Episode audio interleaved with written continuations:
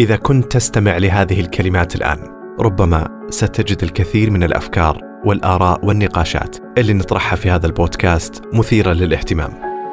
نستضيف نخبة من المختصين في شتى المجالات. نحاورهم في مواضيع تهم المجتمع والإنسان في أفكار طالما كان الجدل والنقاش طويلا حولها. هذا خالد عبد العزيز وهنا بودكاست أصوات أفكار من روتانا أف أم. السلام عليكم ورحمة الله وبركاته. أرحب بكل المستمعين والمستمعات والمشاهدين والمشاهدات بهذه الحلقة من بودكاست أصوات أفكار. ضيفي وضيفكم لهذه الحلقة الأستاذ شايع لوقيان الحاصل على درجة البكالوريوس في اللغة العربية والماجستير في فلسفة التربية ويحضر الدكتوراه الآن في تخصص أصول التربية. أستاذ شايع مساك الله بالخير وحياك الله معنا وشكرا جزيلا لك على قبول هذه الدعوة. أتمنى أن يكون الحوار ممتعا مفيدا لنا جميعا. شكر لكم على استضافتي وأهلا بك وبالمستمعين والمستمعات الكرام. أبغى أبدأ معك بموضوع التسمية بالرغم أنك شرحت وجهة نظرك كثيرا إلا أن الهجوم ما زال مستمر من كافة شرائح المجتمع حتى المثقفين السعوديين. أثار حفيظتهم أن تقدم نفسك أو تطلق على نفسك لقب فيلسوف سعودي. سؤالي هنا لما قررت أن تقدم نفسك كفيلسوف سعودي هل كنت متوقع مثل هذا الهجوم؟ وهل كان في بالك رسالة معينة تبغى توصلها أو قالب حاب أنك تكسره؟ هو في الحقيقة أنا استعملته عن قصد وهو أولا إعطاء معنى جديد لتعريف فيلسوف.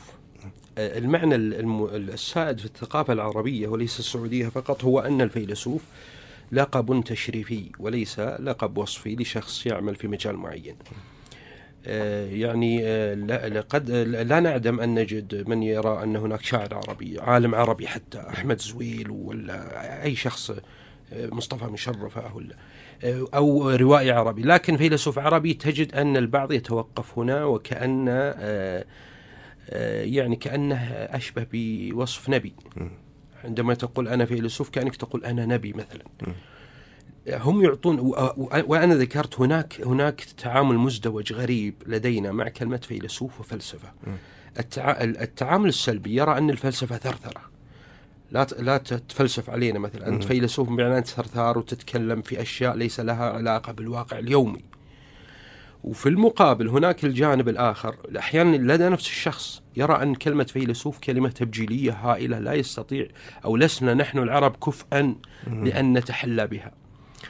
لذلك وضعت كلمة فيلسوف وأنا ذكرت لا تسموني فيلسوفا أنا فقط أسمي نفسي من أجل هذه الغاية. وأكتبها وعرفت وأعرف أن الناس البعض سيمتعض البعض سيتفاجأ البعض سيظن أنني مغرور. البعض قد يرى أنني مجنون مثلا. كيف تجرأ على أن يسمي نفسه فيلسوف؟ الحقيقة أن كلمة فيلسوف مثلها مثل أي وظيفة معرفية يوصف بها كل من يشتغل في الفلسفة وينتج نصا فلسفي مثل شاعر روائي قاص عالم اجتماع وما إلى ذلك. توقعت ردة الفعل هذه حتى من المثقفين السعوديين أبو هذال؟ بل بل الغالب إنه من المثقفين للأسف يعني. للأسف الشديد أن المثقفين ليس المتخصصين في الفلسفة، من درس الفلسفة وتخصص فيها يعرف أن أن هذا غير صحيح. لكن المثقفين في في حقول أخرى لا زالوا يخضعون لهذه الرؤية الشعبية إذا جاز التعبير لمفهوم الفلسفة والفيلسوف. وأسمع أحيانا وأقرأ هناك يعني تلميحات من بعض الكتاب في مقالات أو في حتى وسائل التواصل الاجتماعي بأن الشخص لا يجب أن يصف نفسه بالفيلسوف بل دع الجمهور هو من يصفه. وكأنهم يتعاملوا مع فيلسوف كأنه حكم قيمة. مثل ما تقول فلان كريم. أو فلان يعني مثلا عبقري. لا فيلسوف زي ما قلت لك وظيفة عادية يعني. جميل. اليوم عندنا محورين أساسيين إن شاء الله. راح نتحدث عن الفلسفة بشكل عام وبنتحدث بعدها عن الفلسفة والمجتمع والدين. العلم هو ما نعرف والفلسفة هي ما لا نعرف. هذه العبارة لراسل وصفتها في كتابك قراءات في الخطاب الفلسفي أنها مزية للفلسفة وليست عيبا. ودي أنك تشرح لنا هذه النقطة ودي برضو نسمع تعريفك الشخصي للفلسفة بما أنه يعني تعريفات الفلسفة تتجاوز حتى عدد الفلاسفة. طبعا عبارة راسل ذكرها راسل فيلسوف ومنطقي مشهور يعني غني عن التعريف وكان في بداياته ممن يرى أن الفلسفة يجب أن تتشبه بالعلم الطبيعي. بخلاف وكان طبعا يرفض ال- ال- التيار يسمى بالفكر القاري في ألمانيا وفرنسا ال- الفكر التأملي. كان يرتاب منهم أو يرفض ارائهم ويرى أن ارائهم ليست سوى يعني أوهام وضلالات آه، وأنها يعني لا تنتج معرفة مم. فكان يقول إن الفلسفة العلم هو ما نعرفه الفلسفة يقصد الفلسفة ليس فلسفة المنطق اللي كان يشتغل عليها فلسفة الرياضيات وإنما الفلسفة الميتافيزيقية تحديدا. أنا آه، حورت أعدت صياغة العبارة لكي تكون ميزة للفلسفة فقلت الفلسفة سؤال والعلم جواب. آه، السؤال بالنسبة لي له الأفضلية على الجواب، الجواب تعطيه وينتهي خلاص العقل ينام عندما تعطيه جواب، لكن السؤال قلق مستمر. دائما السؤال يدفعك للبحث والت- والتفكير المتواصل لذلك آه، حتى في العلوم نفسها يعني تاريخ العلم تجد أنه يقول با- باشلر جاستون باشلر تاريخ العلم هو تاريخ أخطائه. والخطأ نحن نكتشف خطأ العلم عندما نطرح الأسئلة مرة أخرى على ما ما, ما هو لدينا من منتجات معرفية وعلمية. لذلك ترى أن كل عالم مجدد في الفيزياء أو في أي مجال لم يبدأ إلا بعد أن طرح السؤال على ما هو سائد وطرح السؤال ينطوي على شك جذري. بمعنى أنا غير راضي عن الأجوبة المتوفرة. جميل. بمعنى أنا راضي غير راضي عن العلم السائد وهو هنا يمارس ضرب من الفلسفة لأن الفلسفة سؤال وشك وإمكانية مفتوحة لإعطاء أجوبة مختلفة. جميل تعريف الفلسفة آه، والله شوف التعريف بحد ذاته مشكلة يعني دائما هناك أشياء كثير نعرفها لكن لا نعرفها. ودائما استشهد بعبارة أوغستين سانت أوغستين الفيلسوف المسيحي القديم يقول أنا أعرف الزمن. كلنا نعرف معنى الزمن. لكن عندما تس... تطلب مني تعريف الزمن لا أعرف شيء. طلب تعريف الفلسفة أساسا شيء من صلب وصميم الفلسفة. صحيح. و... يعني جيل دلوز ورفيقه فيليكس جويتاري لهم كتاب اسمه ما هي الفلسفة مم. والغريب أنه كتباه في آخر عمرهم. يعني لم يبدأوا بهذا السؤال وإنما بعد ما انتهوا من المغامرة الفكرية مم. سألوا ما هي الفلسفة وطرحوا طبعا أجوبتهم يعني الفلسفة هي إنتاج المفاهيم وإبداع الأفكار على إبداع المصطلحات. أنا شخصيا أرى يعني إذا أخذناه كليس تعريف وإنما ملمح عام ان الفلسفة هي المعرفة البرهانية العقلية بالظواهر المادية وغير المادية اعتماد العقل وليس مصادر أخرى كالنقل الع- العادات والتقاليد وإنما اعتماد العقل بالمعنى الشكي أن تبدأ من الصفر. بمعنى أن تبدأ بدون ما يكون هناك مسلمات سابقة تنطلق منها. هذا برأيي هو الأهم ما يميز الفلسفة لأن العلوم مثلا عالم الفيزياء الآن يدرس وهو يسلم بتعريفات مس- مسبقة، تعريف المادة، تعريف ال ال ال الإلكترون، تعريف ال ال ال الذرة. الفلاسفة بالعادة يتساءلون عن الفلسفة نفسها. مم. عن الأخلاق يعني يعني إذا طرح مثلا مف... عالم, عالم الأخلاق يصادر مسبقا أن هناك أخلاق الفيلسوف قد يسأل سؤال هل هناك أخلاق أصلا مم. لاحظ معي يذهب إلى مناطق لا يمكن للعالم والمفكر أن يذهب إليها هل يجب على الفيلسوف أن يلم بكل تاريخ الفلسفة أو بكل المدارس الفلسفية على الأقل أم يكفيه التخصص؟ هذا الشق الأول من السؤال الشق الثاني من السؤال هل تتفق أن الفلسفة القديمة تحديدا فقدت قيمتها وأهميتها في هذا العصر؟ طبعا آه، في الشق الأول من السؤال هل يجب أنا أقول حاليا لا لا يجب بل ينبغي يعني من الأفضل م. أن يلم الفيلسوف اليوم بتاريخ الفلسفة لكن أقول إنه ما يجب لأنه صار صعب الآن تشعبت وتفرعت وتنوعت العلوم والفنون والمعارف بشكل صار أشبه بالمستحيل أن يلم بها، يعني قديما مثلا تشوف الفيلسوف القديم سواء توما الأكويني ولا بن سينا ولا بن رشد يجمع الفلسفة مع. الطب مع المنطق مع علم اللغة مع الدين مع لأن العلوم في ذلك الوقت لم تكن متشعبة. أما اليوم في الفلسفة في الأدب في العلم تجد أنه صار شبه مستحيل أن يلم بها الباحث أو الفيلسوف، لكن أرى شخصيا أن الفيلسوف أو طالب الفلسفة يجب أن يلم على الأقل بالنقاط أو بالمراحل المفصلية في تاريخ الفلسفة. يعني مثلا لا لا أتصور أن يوجد فيلسوف لا يعرف أفلاطون وأرسطو أو لم يقرأ لهما أو لم يقرأ لديكارت أو لم يقرأ لابن رشد أو لم يقرأ لهيجل وكانت يعني اللي نعتبرهم آه، قمم الفلسفة أو الفلاسفة الذين أحدثوا نقلة نوعية في تاريخ آه، الفلسفات. آه، الشق الثاني من السؤال اللي هو ما قيمة الفلسفة؟ أنه هل تتفق آه، أن الفلسفة فقدت قيمتها وأهميتها في هذا العصر؟ الفلسفة القديمة تحديدا أبو هذال الحقيقة أولا ضروري أنه يقرأ تاريخ الفلسفات حتى وإن غابت اليوم م. في شيء في شيء مهم يميز القرن النصف الثاني من القرن العشرين إلى اليوم وهو انتهاء الفلسفات النسقية. الفلسفات النسقية أقصد أن يأتي الفيلسوف زي أفلاطون أو آه، ديكارت أو هيجل ويعطينا نسق نظري متكامل يفسر فيه كل شيء في الكون. مم. المادة، الحركة، الزمن، الروح، الجسد، كل شيء. هذا الطموح الهائل لم يعد موجودا يعني كان آه، أصبحت الفلسفة أكثر تواضعا عن ذي قبل وصار الفيلسوف يأخذ موضوع معين ويشتغل عليه هل فقدت قيمتها الفلسفة؟ لا لم تفقد. إلى اليوم الفلسفة القديمة انتهت وظيفتها. جميل. لكن لا زال الفلاسفة اليوم يستعينون بالمفاهيم التي طرحها الفلاسفة القدماء من أجل إضاءة مناطق جديدة في حياتنا اليومية في, في واقعنا وفي مستقبلنا.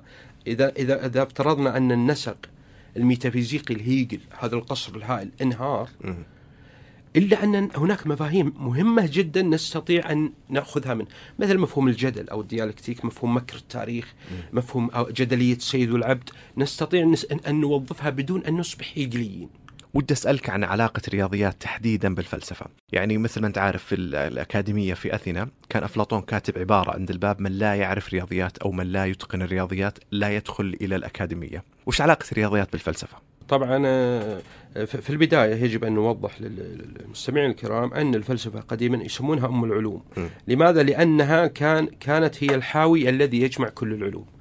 الطب والرياضيات والهندسة والفلك والفيزياء كلها وحتى علم الحيوان أرسطو عالم حيوان لكن كانت الفلسفة في ذلك الوقت نظرية معرفية كبيرة ولم تستقل العلوم عن الفلسفة العلوم المادية طبيعي استقلت مع نيوتن وغاليليو والعلوم الإنسانية استقلت مع ماركس وماكس فيبر وفرويد. لكن قديما كانت الفيلسوف في نفس الوقت عالم ورياضي.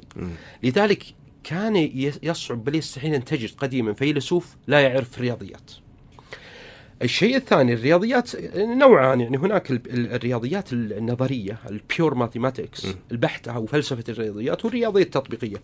الرياضيات النظرية هي جزء أو لنقل هي صنو المنطق.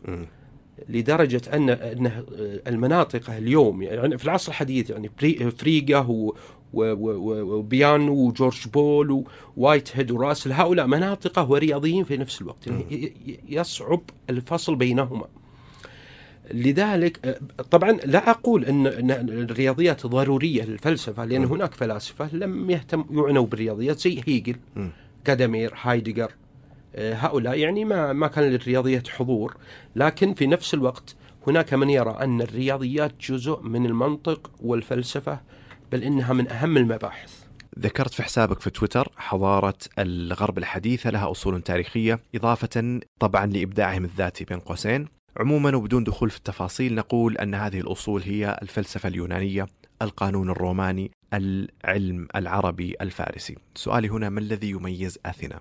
الكل يعرفهم آه، ذكرهم ما زال حاضرا أينما حضرت الفلسفة بالرغم إنه في تاريخ للفكر قبلهم وفي أسماء ومدارس مهمة ومؤثرة بعدهم لكن الكل يعرف أثينا. كثير من الحضارات آه، تربط الفلسفة الإغريقية وترجمة الفلسفة الإغريقية ببداية انطلاق هذه الحضارات.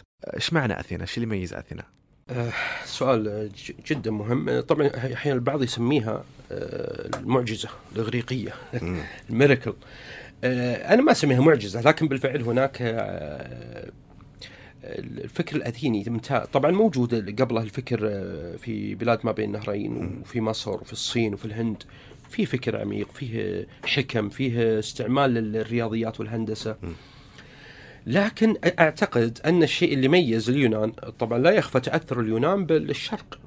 طاليس و وفيثاغورس قيل بل حتى أن أفلاطون يقال إنهم سافروا لمصر واتصلوا على أقل تقدير بالشرق اتصال مباشر أو غير مباشر. لكن الشيء اللي ميز اليونانيين برأيي أنهم طلبوا العلم من أجل العلم ذاته. المصريين مثلا أو المصريون طلبوا العلم من أجل أغراض عملية. فيضان النيل من أجل بناء الأهرام من أجل لكن الإغريق وهذه ترى أشار لها أرسطو في كتاب الميتافيزيقيا في في الأول أول الكتاب. يقول إن الإغريق بسبب وجود أول عندهم ال- الرق موجود في الإغريق، كان هناك ال- العبيد الذين يقومون بالأعمال الشاقة البدنية. فكان السيد النبيل الاغريقي آه، يجد وقتا آه، متاحا، وقت من الفراغ الذي يسمح له بالتأمل، ليس في الأغراض العملية وإنما بالتأمل في الكون. من أجل ذلك بدأ تأملهم في السماء. والفلاسفة الإغريق الاوائل اللي يسمون الإليون الطبيعيون كانوا يبحثون في السماء وفي الفلك وكان طاليس تنبأ بال- بالكسوف بكسوف الشمس أعتقد بتنبؤ شبه دقيق. ومع أرسطو افلاطون سقراط أيضا الشاهد من الفكرة أنه يقول أن الفراغ سمح بظهور طلب العلم من أجل العلم ذاته. وكان أرسطو أيضا في نفس الكتاب يقول إن طلب المعرفة تحدث لذة في الإنسان. أحيانا ممكن تشوف الإنسان الفضولي اللي يحب يعرف إيه. ممكن فيه لذة أحيانا تدفعه للمعرفة ولتجاوز المجهول لا يريد أن يكون جاهلا بالشيء. وعندما يعرف الشيء إيه، فيه نوع من الاستجابة الجميلة لهذا الشيء. أعتقد انه هذا اللي يميزهم ولا زال ترى اثرهم كبير يعني ليس فقط في اسمائهم ولا تماثيلهم ولا حتى المصطلحات لا زال أفلاطون محاوراته تدرس في كليات. الفلسفة في أوروبا وفي أمريكا عربيا وفي آسيا ونفس الشيء أرسطو نفس الشيء آه للأسف طبعا عندنا الفلاسفة المسلمين القدماء آه تم تجاهلهم كثيرا في في الفكر غير العربي لكن. العرب أنفسهم مقصرين اليوم يعني في دراسة آه هؤلاء الرموز عندما تنهض أمة تزدهر فيها الفنون والأدب والفكر والفلسفة حتى الإنتاجات الفلسفية تكون في أوجها. سؤالي هنا عن النهضة والفلسفة. أيهما يؤسس إلى الآخر؟ هل أن النهضة تؤدي إلى وجود الفكر الفلسفي والإنتاجات الفلسفية أم أن الفلسفة إلى جانب عناصر أخرى طبعا آه، تكون يعني من العناصر الدافعة إلى وجود النهضة؟ والله ال- بل بل أرى أن ال- الفلسفة دافع للنهضه، الفلسفة والفنون والمعارف ليس الفلسفة فقط. م. النهضة نتيجة لهذا الحراك المعرفي الإبداعي. يعني لو أخذنا سواء عندك النهضة في آه، العربية مع المأمون ومع المنصور قبله الرشيد م. آه، اللي هو النهضة قامت على ترجمة علوم اليونان والهند والرومان وأيضا إلى آه، دعم المبدعين والأطباء والفلكيين وبناء بيت الحكمة والمدارس ال- ال- المدارس النظامية وغير النظامية يعني آه، أسهمت في ظهور النهضة، يعني عندك العصر العباسي الأول أنا أعتبره هو العصر الذهبي المجيد، العرب اللي ظهر عمالقة الأدب والفكر وحتى الفقه والعروض وكل وجدت في ذلك العصر، أعتقد أن السبب هو الانفتاح على الآخر اللي هي ترجمه علوم الآخرين. آه، طبعا عندما نقول إن إنها ترجمت فليس معنى أن أن الآخرين هنا هم المتو... يعني هم أساس نهضتنا. لا بالعكس نحن وصل في ذلك ال- الوقت كنا من الوعي بحيث انفتحنا على الآخرين والانفتاح على الآخر هو انفتاح على ما هو مخالف على شيء جديد. لأن الآخر يأتي بما لا نتوقع بأشياء جديدة ليست متوفرة لدينا. مم. هذا الانفتاح أعتقد أنه ساعد على حراك العقل وبالتالي وهذا الشيء أيضا نجده في في النهضه الاوروبيه بدأت في إيطاليا. مع آه، مع الإمارات الإيطالية آنذاك عندما آه، سق- سقطت القسطنطينية في القرن الخامس عشر على يد محمد الفاتح العثماني آه، هرب آه، آباء الكنيسة الشرقية بالمخطوطات الاغريقيه القديمة. هربوا بها إلى روما وإلى إيطاليا فاشتغل عليها علماء إيطاليا دافنشي وغيرهم من العلماء آنذاك وميكافيلي اشتغلوا عليها فظهرت النهضه نبعت من إيطاليا، لماذا؟ لأنهم انفتحوا على آخر اللي هو الآخر العربي أو الآخر اليوناني، الفكر الاغريقي كان ممنوعا بأمر من الكنيسة، لا يقبل إلا ما يوافق آه، الديانة الكاثوليكية في ذلك الوقت، وغيرها كان آه، مقصيا. هذه النهضة بدأت مع الفلسفة ومع الفن آه، ثم أدت يعني ثمرتها كانت في الثورة الصناعية في في بريطانيا والتي عمت أوروبا كلها وظهرت الطبقه البرجوازية وظهرت فكرة الحداثة عموما. في لك في آم، في في تويتر سلسلة تغريدات لك جميلة بصراحة ومفيدة عنونتها بمفاهيم فلسفية ملتبسة. تحدثت عن التاريخي أو التاريخية ال- المترجمه عن الهيستوريكال لا علاقة له بعلم التاريخ.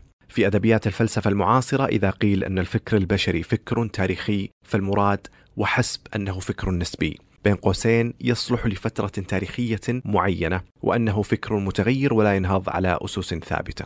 قبل ما أسألك هنا عن الضابط ودي يعني آه، تشرح لنا الفرق بين التاريخ والتاريخي. جميل. طبعا آه تاريخ أو علم التاريخ آه كلمة تاريخي آه لها معنى. فيه بالترجمة الإنجليزية فيه chronical وفيه historical. الكروني التاريخ ال chronical اللي هو السردي تسرد حوادث تاريخية متبعا الإطار الزمني أو التسلسل الزمني. زي مثلا الكتاب الكامل آه، في التاريخ لابن الأثير أو تاريخ الطبري أو تاريخ ابن خلدون أو جميع أنواع التواريخ يعني الموجودة. هذا هو علم التاريخ. لكن كلمة تاريخي اللي هي historical والبعض يترجمها historicality. وأحيانا historicity عشان يميزونها من كتعريف مصطلح كأنك تقول التاريخية آه، اصطلاحا البعض يعرفها التاريخانية حتى مم. أيضا لا آه، بعض العرب لكني استثقلت آه، المصطلح و- ويم- وأعتقد أنه مقبول يعني جميل معناها آه، كل القيم التي تظهر في فترة تاريخية معينة القيم المعرفية والأخلاقية والقيم ال- آه، التي تضبط المجتمع هي خاصة بتلك الحقبة. ولا يمكن أن آه، تصلح للفترات السابقة أو اللاحقة. هي نوع من النسبية لكنها نسبية تتعلق بالحقب التاريخية وليس بالأفراد كما عند السفسطائيين. تعرف السفسطائيين مع آه، بروتاغوراس الذي يقول الإنسان مقياس لكل شيء. الإنسان أنت يا آه، خالد لو قلت مثلا آه، آه، هذا الشيء صواب هذا خطأ. يكون صواب خطأ بالنسبة لك. حتى لو كان يعني بالمنطق نفسه يعني أنت لو قلت واحد زائد واحد يساوي ثلاثة صواب يقول لك خلاص صواب عندك. المؤرخين العرب قد يسمونها المغالطاتية أو العنادية. مم. يعني أشبه بالمعاندة يعني يعرفون الصواب لكنهم على كل حال نسبية الآن هي الفكر السائد في العصر الحديث. قلما تجد فيلسوف يؤمن بأن هناك مبادئ وقيم صالحة لكل زمان ومكان وإنما كل هذه القيم خاضعة للتغير التاريخي. جميل. طب في هذه النقطة تحديدا آه، أبو هذال يعني أشعر أنها فكرة آه، مربكة. يعني ما هو الضابط هنا لما نتحدث عن الأفكار الكبرى أو القيم العليا؟ لما ما يكون عندك ضابط ولا يكون عندك آم، أساس ثابت تقدر تعيد الفكرة إلى إلى ذلك الأصل أو الأساس لتفهم الصواب من الخطأ. هذه صراحة هم يؤرقني شخصيا. مم. آه، طبعا آه، تعرف فكر الحديث أو ما يسمى بما بعد الحداثة هو الفكر الذي يعني آه، نشر مفهوم النسبية مم. وانتقل من الفلس- الفلسفة إلى آه، النقد الأدبي وإلى علم اللغة بل وإلى العلوم نفسها الفيزيائية. يعني ظهر يعني فيه فيلسوف العلم الفرنسي اسمه لاتور وفيه توماس كون أيضا أسهم في هذه النسبية وفييرابند اللي يرى يعني صار صار آه، عندهم إن العلم لم تعد له قيمة وكان أحدهم يقول في مؤتمر في أمريكا آه، كانوا يتناقشون حول أصول ال Native Americans اللي يسمون. الهنود الحمر. طبعا كيف وصلوا إلى هذه المنطقة؟ البعض فسرها بأنه عبر رحلات آه، ملاحية وعن. يعني أشياء طبيعية. جغرافية. ال ال الناس الاصليين عندهم اسطوره يقول نحن اجداد اسلافنا القدماء نبتوا من باطن الأرض مثل النبات. طبعا يعني عقليا وعلميا نرفض هذا مع احترامنا لهم وتراثهم بس هذا غير معقول. جميل لكن أحد فلاسفة العلم قال لا هذا معقول ولا ليس للتفسير العلمي أولوية على التفسير الأسطوري. هذا مفهوم نسبيه لم يعد هناك. ضابط كما تذكر. لذلك أنا لا أستطيع أن يعني آه، ك ككاتب وكمعلم يعني لا أستطيع أن أقدم مثلا طلابي أراء خرافية وأقول هذه يعني مثلها مثل العلم من حيث قوتها التفسيرية. هذا خطأ كبير. لكنهم يعني يرفضون المعياريه. أنا شخصيا أرى أن الضابط هو مبادئ الفكر والتجربة. العلم نفسه يقدم لنا ضوابط. ال- المنطق نفسه، المنطق هناك مبادئ الفكر، مبدأ عدم التناقض، مبدأ السببية، مبدأ الهوية، مبدأ الثالث المرفوع إلى آخره، يعني لا تستطيع أن تعطيني أفكار متناقضة وتريد مني التسليم بها، مم. كأن أقول فلان حي وميت في نفس الوقت. مم. يا أما حي يا أما ميت أو آه، فلان هو وليس هو في نفس الوقت يعني أنت آه، خالد وعبد الله يعني مم. هذه أفكار بسيطة لكنها تحكم مسار التفكير المنطقي مم. لذلك آه، من يقول بالنسبية سيجد صعوبة في إيجاد ضوابط ل هناك يعني هابرماس حاول معروف لا زال عايش يعني هذا فيلسوف من أعظم الفلاسفة في القرن العشرين آه، ألماني. عنده مفهوم اسمه العقلانية التواصلية يقول إن إجماع الحوار بيني وبينك كأشخاص مختلفين وإذا كان حوار ديمقراطي ما فيه قوة لأحد على أحد ولا سلطة ولا أحد يخوف أحد ممكن أن نصل إلى شيء مشترك. هذا هو الضابط اللي هو الإجماع داخل إطار الحوار التواصلي الحر. طب الفكرة هذه أبو هذال بأصلها صحية؟ ان يتخلص الإنسان من من الافكار المالوفه يتخلص حتى من آه، القوانين يتخلص من تسليمه لهذه القوانين ويتجرد من كل شيء. هل ممكن تكون آه، ظاهرة مفيدة أو ظاهرة قد تضيء افكارا جديدة بالعقل؟ في جوانب منها صحيحة نسبية. إذا أخذناها بمعنى أن لكل شعب عاداته وتقاليده له طقوسه الخاصة آه، ونحترمه وله أزياءه مم. لكن شخصيا أرى أن هناك حقوق أصلية ومبادئ أساسية لا يمكن انتهاكها تحت شعار الخصوصية مم. أعطيك مثال ختان البنات في بعض الدول العربية مم. هذا فيه اعتداء حسب الطب كلام الطب اعتداء مباشر على جسد البنت مم. جسد الطفلة أنا ما أقول والله نحترم هذا الشيء. آه، تحت شعار التنوع النسبيه عندك ممارسة الساتي في الهند مم. عندما يموت الرجل زوجته تحرق نفسها. لا يمكن لشخص يعني يؤمن بالأخلاق والانسانيه أن يوافق. يضطر إنه يقول لا هذا خطأ. على أي أساس خطأ؟ ما يدري لأنه ما يؤمن بالمعايير المطلقة. مم. لذلك أنا شخصيا أرى أن من لا يؤمن بهذه المعايير هي صحيه كما قلت في حدود معينة. مم. نحترم الاختلاف لكن هناك مبادئ تحكم البشر ويجب الالتزام بها. ضربت مثل قبل شوي أبو هذال وأنت تشرح فكرتك. لو قال خالد واحد زائد واحد تساوي ثلاثة نقول له أوكي صح عليك واحد زائد واحد تساوي ثلاثة. بسميه مبدأ السهالات طب سؤالي هنا ما هي الحقيقة؟ وممكن يكون سؤال مطروح بتاريخ الفلسفة وسؤال معقد لكن ودي أخذ وجهة نظرك أي المفاهيم ال- المنطقية التي تفسر الحقيقة تراها أقرب إلى الواقع وأقرب إلى المنطق ما هو الحقيقي آه، فكريا وماديا هذا المفهوم الحقيقة مم. أعتقد إنه من أعقد وأصعب المفاهيم الفلسفية على. لأن الفلسفة بح- بذاتها الحكمة هي هي البحث عن الحقيقة وجميع المذاهب والتيارات مهما تنوعت واختلفت لابد أن تقدم تصورها للحقيقة. طبعا معروف بيلاطس يوم قال للسيد المسيح المسيح كان يقول أنا أمثل الحقيقة قال له but what is truth ما هي الحقيقة. الآن آه، في الفلسفة هذا هذا السؤال من بد- بدءا من يعني ما قبل أفلاطون إلى اليوم لا زال السؤال مطروح باستمرار. م. عموما هناك اتجاهان كبيران، الاتجاه اللي يسمونه القضوي، الاتجاه اللغوي للحقيقة الذي يربط مفهوم الحقيقة بالعبارة بالحكم.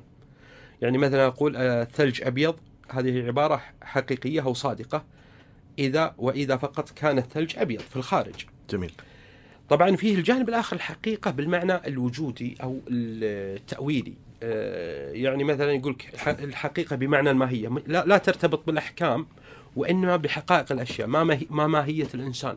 ما هي ماهية الحب ما هي ماهية الزمن يعني ما هي حقيقته الذي ساد في الفلسفة هو الاتجاه الأول التعامل يسمونه propositional conception of truth التصور القضوي للحقيقة القضية اللي هي العبارة المنطقية. زي ما قلت لك اذا قلت مثلا السماء تمطر هذه قضية حقيقية إذا كانت السماء فعلا تمطر إذا لم تكن كذلك فهي كاذبة مم. طيب الاتجاه هذا أيضا أنا أميل إلى هذا الرأي، هذا الرأي واقعي بالفعل لكن فيه مشاكل تحصل فيه. المشكلة الأولى أصلا الواقع نفسه هو خاضع لتصوراتنا أنفسنا. مم. الواقع الذي نجعله معيار لصدق القضية، نحن أنفسنا نخلق هذا الواقع. نحن نولد عندما نولد ندخل في شبكة هائلة من اللغة والرموز والعادات والتقاليد التي تحجب عنا رؤية الواقع كما هو. هل نحن بالفعل نرى الواقع كما هو؟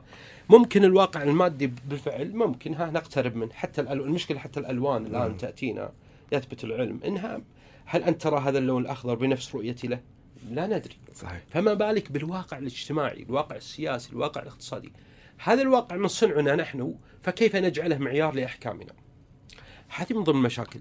راح أسألك سؤال مرتبط، كيف نتعامل مع مع القوانين الرياضية والفيزيائية؟ إلى أي مدى تنطبق هذه الفكرة على القوانين المثبتة علميا؟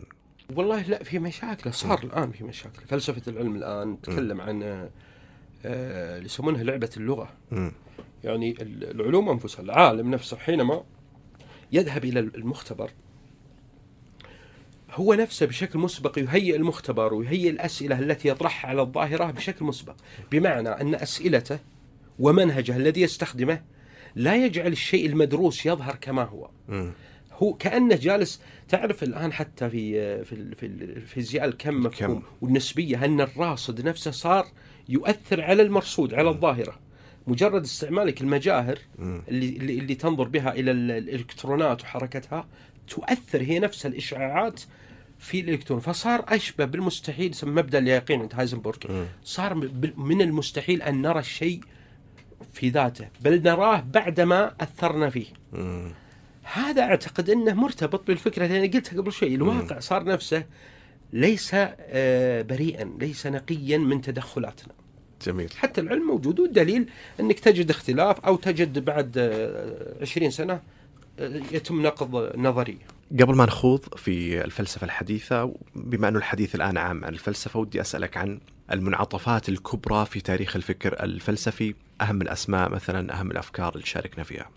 آه زي ما قلت يعني أنا شخصيا لو سئلت بماذا أقرأ أو أركز آه في الفكر القديم اليوناني أقرأ أفلاطون وأرسطو في ما قبل أرسطو ترى فكر يعني يمر يعني قراءة سريعة لأن لها هي هي النتيجة التي أدت إلى ظهور أرسطو وأفلاطون. آه يعني هذان الرجلان. آه طبعا إذا قلت وين سقراط سقراط هو نفسه أفلاطون يعني. ما, ما ندري وين رأي هذا من هذا لأن لم يكتب شيئا سقراط اللي كتب تلميذه فاختلط رأيه برأي آه، أستاذه. في القرون الوسطى المسيحية والإسلامية واليهودية الفلسفة صارت تعرضت لنكسة، صارت خادمة للاهوت. لم تعد هي السيد اللي يصدر الأحكام وإنما تبرر آراء المذاهب الدينية وصراعاتهم. لكن عموما هناك سانت أوغسطين قديس أوغسطين توما الأكويني في الفكر المسيحي موسى بن ميمون في الفكر اليهودي ابن رشد وبن سينا والفارابي في الفكر الإسلامي. إذا جينا للعصر الحديث ديكارت يعني هو يسمونها أبو الفلسفة الحديثة لأنه وجه التفكير وجهة مغايرة، كان التفكير يعتمد على آه، دراسة الوجود، مبحث الوجود، فصار يعتمد على صارت الفلسفة تركز على نظرية المعرفة. ما هو مصدر المعرفه؟ هل هو العقل أو التجربة أو القلب أو النقل؟ وأيضا عندنا آه، كانت إيمانويل كانت سوى نقله أيضا. في فلاسفة بينهم عظماء مثل سبينوزا ولايبنتس وجون لوك وغيرهم. لكن نحن نأخذ القمم اللي أثرت. بعد إيمانويل كانت هيجل وماركس في العصر الحديث أنا أعتقد رواد الفلسفة في العصر الحديث راسل في الفكر القاري راسل وفيتجنشتاين وفي الفكر عفوا في الفكر التحليلي الأنجلو أمريكي. في الفكر القاري آه، إدموند هوسرل أعتقد إنه الأب الروحي للفكر القاري. تلاه طبعا آه، فلاسفة بدأت هنا التنوع. هنا آه، إذا تبي تقول لي والله في فلسفة اللغة أقول لك فلان. في فلسفة الأخلاق صار كل شخص الآن مم. ماسك له تخصص معين. خلينا نتكلم شوي عن الفلسفة المعاصرة. ما هي أهم أهداف الفلسفة المعاصرة؟ ما هي أهم المسائل والمواضيع آه، التي تناقشها الفلسفة المعاصرة؟ أهدافها لم تعد كالسابق لإنشاء أنساق نظرية هائلة كما م. أشرنا وإنما صار تحليل التحليل المنطقي للغة العلم أو للغة اليومية كما كما هو الحال مع الوضعية المنطقية. أو آه، مثلا آه، دراسة يعني في الفكر القاري دراسة الظواهر السياسية آه، صار يشتغلون على مفاهيم معينة. هذه من أهدافها اللي هو التحليل التفكيك النقد الكشف عن التحيزات الموجودة في المذاهب القديمة. لم يعد هناك إنشاء لأفكار جديدة إلا بشكل يعني آه، بسيط ونادر زي مثل مع هابرماس أو مع جادامير أو مع جون سيرل يعني فلاسفة. لكن الأغلبية صار يشتغلون على جهود السابقين بالنقد والفحص والتحليل. هل هذا سبب لعدم وجود فلاسفة؟ ما أعرف إذا المصطلح ينطبق ولا لا، لكن خلينا نسميهم الفلاسفة النجوم. لأنك لو تسأل أي أحد الآن حتى لو ما له أي اهتمام بالفلسفة من تعرف من الفلاسفة بيقول لك ممكن سقراط أفلاطون أرسطو ديكارت. لكن ما حد يجيب اسم من أسماء الفلاسفة المعاصرين. هل هذا سبب لاختفاء شهرة أو نجومية الفلاسفة كأفراد؟ آه هذا صحيح تماما. آه وهذا ليس خاص بالفلسفة بل بجميع الحقول المعرفية. في العلم نفسه لو قلت من أشهر علماء يقول نيوتن ونشتاين و... لكن اليوم بالكاد يذكر آه، يعني بعض اللي ظهروا من إطار العلم لاطار أطر سياسية واطر آه دينية مثلا زي ريتشارد فاينمان ولا هوكينج يعني آه الفلسفة وأيضا العلم التخصص له دور. هذا الشيء الأول. الشيء الثاني العصر العصر اليوم مع مع الإنترنت والتنوع مصادر المعرفة لم تعد هناك يعني تقديم الرموز كان قديما بسبب آه، محدودية قنوات الاتصال مع الجمهور التلفزيون مثلا أو الصحف. كان يسيطر عليها مجموعه معينة ويقدمون الرموز اللي يروقون لهم ويهمشون آخرين. اليوم لا صار مفتوح. كل واحد يعني أصبح لديه قناة لديه القدرة على الترويج لنفسه ولعلمه سواء قنوات في اليوتيوب قنوات في جميع التواصل الاجتماعي. لذلك عندما أصبح المبدعين أو منتجي الخطاب المعرفي والعلمي بهذه الكثرة آه، يعني غابت الرمزية أو انهارت الرمزية. جميل. هناك فلسفة لكل شيء، ما رأي الفلسفة بالتكنولوجيا وما يحدث من تحول في حياة الناس إلى الحياة الافتراضية أو إلى آه، ال social media؟ الفلسفة من أوائل المعارف اللي آه، انتبهت للتقنيه و إمكانياتها ومشاكلها أيضا. هايدجر من بداية القرن العشرين كان يتكلم عن التقنية بوصفها ميتافيزيقيا العلم. آه صار العلم يهدف إلى التقنية وش معناها؟ إنتاج أدوات من أجل السيطرة على الظواهر. على الأمراض، على الزلازل، على المشكلة إن التقنية انتقلت العالم حياتنا نفسها وصارت تسيطر على يا أخي أذواقنا ومشاعرنا والموسيقى نفسها اللي صاروا صاروا هم يفكرون عنك يقدمونها لك. عشان كذا كان مرعوب هايدجر من مفهوم التقنية، مفهوم التقنية بتحول الانسان إلى كائن سلبي بشكل بشكل مطلق. م. أيضا عندك فلاسفة فرانكفورت أدورنو هوركهايمر وجدوا أن التقنية أنت أنت أفضت بنا بالعالم إلى حرب عالمية الأولى وحرب عالمية الثانية وإلى أسلحة الدمار الشامل. التقنية ثمره ثمره العلم هي نتيجة للعلم الطبيعي. ما مشكلة العلم الطبيعي مشكلته أنه قام في الغرب ظهر مع الثورة الصناعية تحديدا على أنه ليس وسيلة للفهم وإنما وسيلة للسيطرة على الطبيعة. هذه المشكلة أن الآن وبالفعل الآن ما في ولا عالم يهدف للفهم. نفهم ظاهرة معي. لا. نفهمها من أجل السيطرة عليها والاستفادة منها اقتصاديا. لذلك شركات كبرى تدعم العلماء وهي تدعمهم بشكل يعني إنتاجك العلمي لابد أن يكون في مصلحتنا. آه، بخصوص التواصل أيضا الفلاسفة نقدوا يعني مثلا عندك بودريار تكلم عن مفهوم ال hyper reality كيف إن التلفزيون وإنها صار الواقع الواقع اللي نعرفه غير موجود. صار كل قناة تقدم واقع بحيث اننا اصبحنا اشبه ب characters موجودة في ديزني لاند زي ما يقول ولا في وإلى اليوم يعني عندك آه، العقلانية التواصلية عند هابرماس يعني هي أيضا آه، مرتبطة بمفهوم التقنية والتواصل والثورة المعلوماتية. جميل.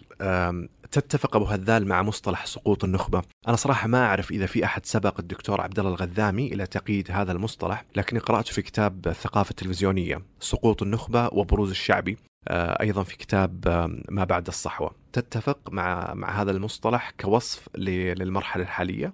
آه، اولا آه، حي الدكتور عبد الله يعني رغم انه يعني كبير في السن لكن وأتمنى له طولة العمر إلا أن روحه روح الشباب المتمرد لم لا زال آه، يأتي بالجديد لا يكرر نفسه وفيه نوع من المغامرة في في نحت المصطلحات التي بالفعل نشعر بالحاجة إليها من أجل وصف هذه الظواهر. في العصر الحديث زي ما قلنا سقطت النخبة لأن النخبة آه، كانت مرتبطة باحتكار وسائل التواصل القديمة كانت الحكومات أو أحزاب معينة ومؤسسات معينة توجه الرأي العام ذوقيا ومعرفيا وأخلاقيا. وكان هناك الرموز اللي هم النخب الذين كانوا هم وحدهم من يصدر الخطاب المعرفي. لكن مع آه، التلفزيون القنوات الفضائية ثم مع الانترنت ووسائل التواصل الاجتماعي صار كل شخص قادر على أن ينتج أو أن يؤسس آه، قناة تواصلية من خلالها يستطيع أن ينتج المعرفة التي يريد. مع كثرة هؤلاء آه، سقطت النخبة كما يقول وهذا يشرنا لها يعني لم نعد نسمع آه، آه، فلاسفة زي ديكارت وراسل ولا علماء زي نيوتن اينشتاين بسبب هذه آه، هذا هذا الوضع أن النخبة سقطت، لكن ليس معناها أن الإبداع سقط. لا زال هناك مبدعون. والمبدعون بس ال- ال- الإبداع صار تحت مظلة مؤسسات أكاديمية ومؤسسات ربحية اقتصادية من أجل أغراض آه، الربح تس- تس- تستثمر العلم. لذلك صعب بل أنها يكاد تستحيل. مثلا تجد عالم الآن فيزيائي ليس تحت مظلة معينة. وهذا حتى الإنتاج اليوم لا, لا, لا ينسب للشخص العالم المبدع وإنما للشركة التي صحيح. ينتمي إليها. جميل نتحدث شوي عن الفلاسفة العرب قبل ما ننتقل للمحور الثاني اشتهر الكثير من الفلاسفة العرب مثل آه، طرابيشي طه عبد الرحمن علي الوردي آه، عبد الرحمن بدوي كثير من الأسماء بصراحة كيف تقيم يعني تجربة ال- آه، أو إنتاج خلينا نقول الفلاسفة العرب المعاصرين على خارطة الفلسفة هل استطاعوا تقديم أفكار جديدة في الفلسفة على مستوى العالم؟ الف- الفلسفة العربية المعاصرة. هناك هناك آه، المعات إبداعية جميلة لكنها لم تصل إلى مستوى يعني لم يتم آه، متابعتها من خلال آه، القراء أنفسهم. يعني مما يؤسف له أن عبد الرحمن بدوي ليس هناك من يكمل مسيرته. وهذا الرجل مبدع. يعني في كتاب الزمان الوجودي تكلم عن منطق الوجدان آه، وهي كلمة يعني مربكة لأن الوجدان ليس له منطق يعني م. معارض المنطق فكيف اجتمع المنطق والمش... كان منطق المشاعر. المشاعر معروفة بالتقلب آه، و... و... و... والتغير السريع والمنطق هو بحث عن مبادئ ثابتة. م. للأسف لم يتم آه، كما قلنا إتمام مشروعه. عندك عثمان أمين فلسفة الجوانية. عندك آه، زكي نجيب محمود في الوضعية المنطقية. هناك الشيء الأول قطيعة معرفية بين المثقفين. تجد كأن كل مثقف يعيش في جزيرة معزولة. نادرا ما تجد هناك في مصر تقريبا في النصف الأول من القرن العشرين كان فيه فيه فيه آه، آه، تواصل جميل جدا وأيضا في المغرب العربي يعني تونس والجزائر المغرب في تواصل لذلك لا تج... لا تستغرب أن أن تجد آه، تلميذ آه، أو أستاذ يترجم كتاب لتلميذه. يعني يكتب هذا الكتاب بالفرنسيه فيأتي أستاذه يترجمه بالعربية لا يخجل. أو إنه يتأثر به. آه، هذا هذا شيء جميل جدا في المغرب. أتمنى أن يسود لدينا في الخليج وفي السعودية. آه، الشيء الثاني أننا زي ما زي ما هو معروف لدينا نوع من احتقار الذات. الذات الفردية والحضارية. مم. آه، لا أنا دائما أكتبها يعني لو أحضرت فكرة وقلت هذه اسم فرنجي يقبلونها لكن لو. قلت اسم عربي يعني بالعادة يقول زمار الحي لا يضرب. فيحاول أن ينتقص منها ويتجاهلها. موجودة فلسفة عندنا فلسفة عربية آه، لكن آه، زي ما قلت لك بدون مجتمع معرفي متواصل ومتكامل آه، لن آه، يتطور هذا لن تتطور الفلسفة. وأنت تتحدث الآن تذكرت انتقاد سابق لك عن الكتاب والمفكرين السعوديين تحديدا أنهم يعني تكاد لا تجد آه، أسماء مفكرين وكتاب آخرين سعوديين داخل إنتاجاتهم الفكرية والأدبية، إيش الفكرة اللي حاب توصلها هنا؟ آه والله آه هذه آه أزمة كبيرة.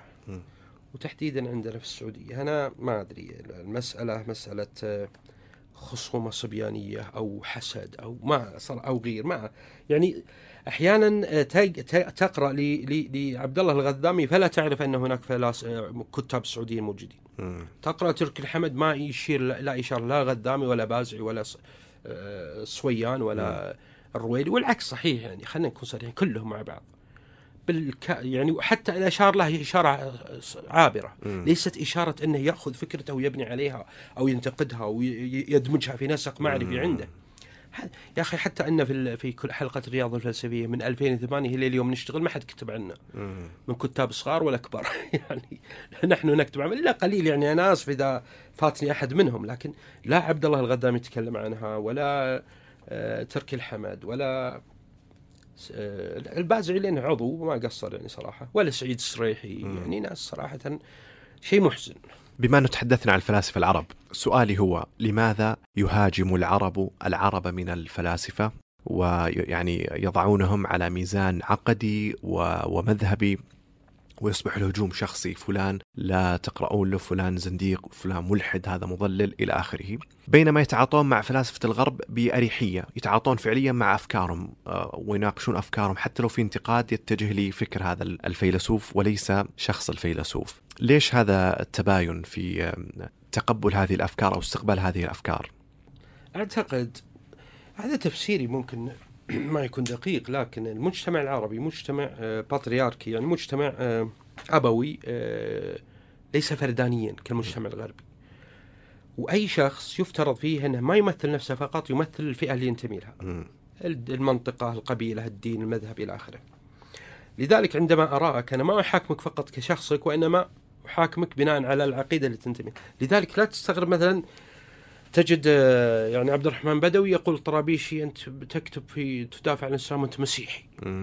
هذا هو بدوي يعني كان مستغرب أنت مسيحي يعني قاعد تدافع عن الشرق الإسلامي ضد افتراءات حسب ظنه افتراءات الجابري.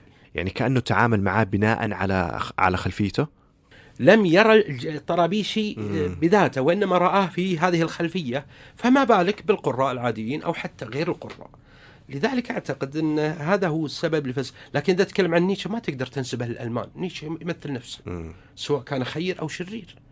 هذا هذا للأسف يعني آه، هو هو التصور اللي أتمنى أن نخرج منه.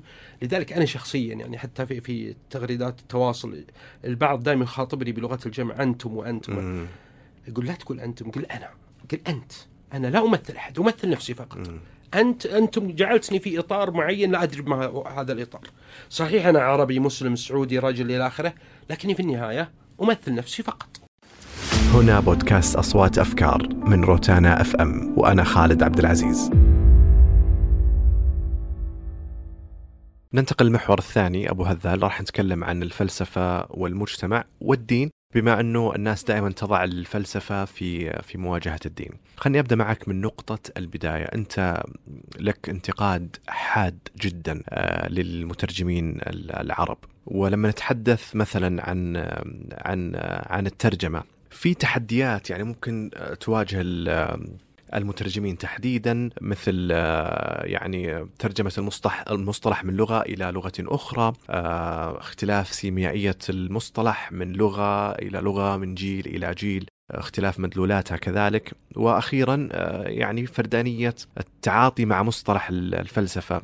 يعني آه، لما نتحدث مثلا عن مصطلح يقيد علميا تجده خلاص مستخدم أو مستعمل بهذا المعنى الاصطلاحي الواضح داخل تلك الدائرة. بينما في الفلسفة يعني تجد نفس المصطلح له أكثر من معنى وأكثر من مفهوم.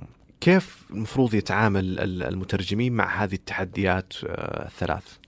آه زي ما قلت لك أنا عندي موقف سلبي من الترجمة العربية للفلسفة في العقود الأخيرة.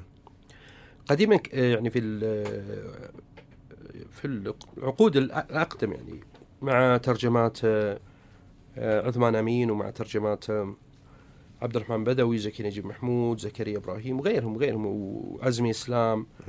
كانوا المترجمين أنفسهم فلاسفة. وفي نفس الوقت كانوا مبدعين في اللغة. يعني اللغة العربية واللغة التي ينقلون منها الفرنسية والألمانية والإنجليزية. اليوم أصبحت الترجمات تجارية أكون صريح. م. يعني أحيانا تقول هذه نفس ترجمة جوجل. آه، يعني أكون صريح معك أنا قرأت كتاب الكينونة والزمان اللي لهايدجر الكتاب الهايدجر ترجمة فتح المسكيني وأخذ جائزة آه، الشيخ زايد في لكن أنا إذا لقيت أحد يفهم هذا الكتاب مستعد مستعد أعطيه جائزة. أنا قرأت ترجمة آه، الوجود الزمان بالإنجليزية. وقرأتها بالعربية رغم إني عربي ومعلم لغة عربية واحب اللغة العربية بس ما فهمت اللي قال. السبب اولا أنه حاول يت...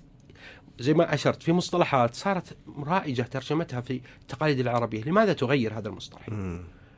عندك أيضا مسوهبه في كتاب ترجمة النقد العقل المحض مثلا ملكة الفهم يسميها الفاهمة. يعني آه، الفينومينولوجيا يسميها الفيمياء. طيب خلاص اتفقنا نسميها الظاهراتية أو الفينومينولوجيا تبقيه كما هو.